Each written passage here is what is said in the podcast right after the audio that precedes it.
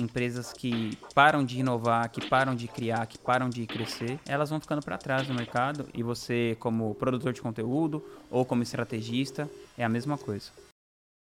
A barreira para entrar no mercado digital é muito baixa, mas a parada é que é muito difícil você permanecer.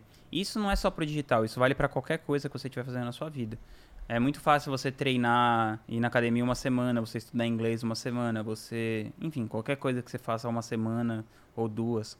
A coisa que é difícil é você permanecer anos a fio fazendo a mesma coisa, procurando se aprimorar naquilo. No digital, eu acho que tem uma maneira de você se estruturar para você fazer isso por mais tempo. A questão primeiro é a cabeça. Você tem que saber que você só vai ter resultados exponenciais ao longo de anos. Algumas pessoas, as exceções...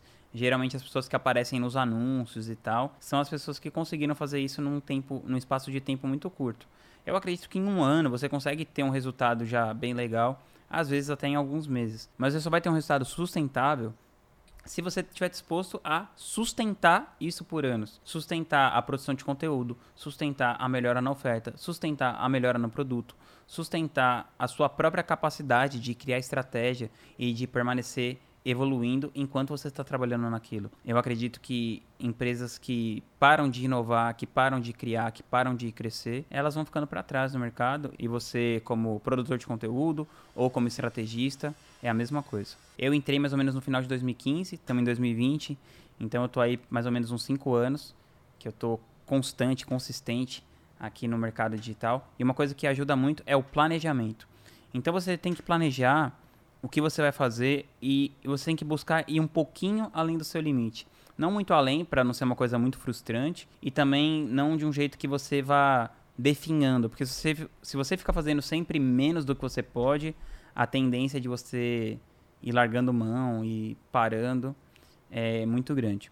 E também, além de planejar, é você revisar a execução desse planejamento. Você dividir um planejamento longo, por exemplo, um grande objetivo que você tem ao longo do ano, aí você faz... Corta esse objetivo em meses, corta esse objetivo em semanas, corta esse objetivo em dias, e a cada dia ali você observa se o que você está fazendo está te levando para onde você quer ou não. Eu tenho, inclusive, um vídeo que eu falo sobre como um diário pode ajudar você, e esse vídeo se chama, se eu não me engano, sei lá, alguma coisa tipo Páginas da Manhã, como eu faço. Eu vou deixar o link aqui na descrição. Eu acredito que ele pode te ajudar muito com essa questão do planejamento. E se você for meu aluno e estiver na comunidade de estratégias digitais, assiste a aula que se chama O Arquivo Secreto da Clareza Absoluta.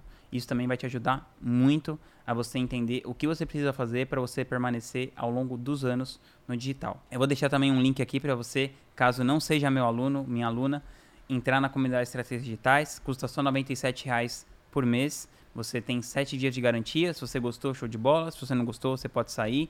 Você pode pelo menos entrar lá, assistir essa aula do Arquivo Secreto da Clareza Absoluta. E se você não gostar, depois você cancela. Nós somos mais de 2.000 estrategistas digitais lá. É uma galera que está trocando ali o que está acontecendo na arena. Pessoas que decidiram sair da arquibancada. Eu acredito que você vai tirar muito valor se você participar dessa comunidade. E se você gostou desse vídeo, se inscreve aqui no canal. E toda semana eu vou continuar postando mais e mais conteúdos para você aprender como você pode criar audiência e rentabilizar a audiência através do digital. Tamo junto.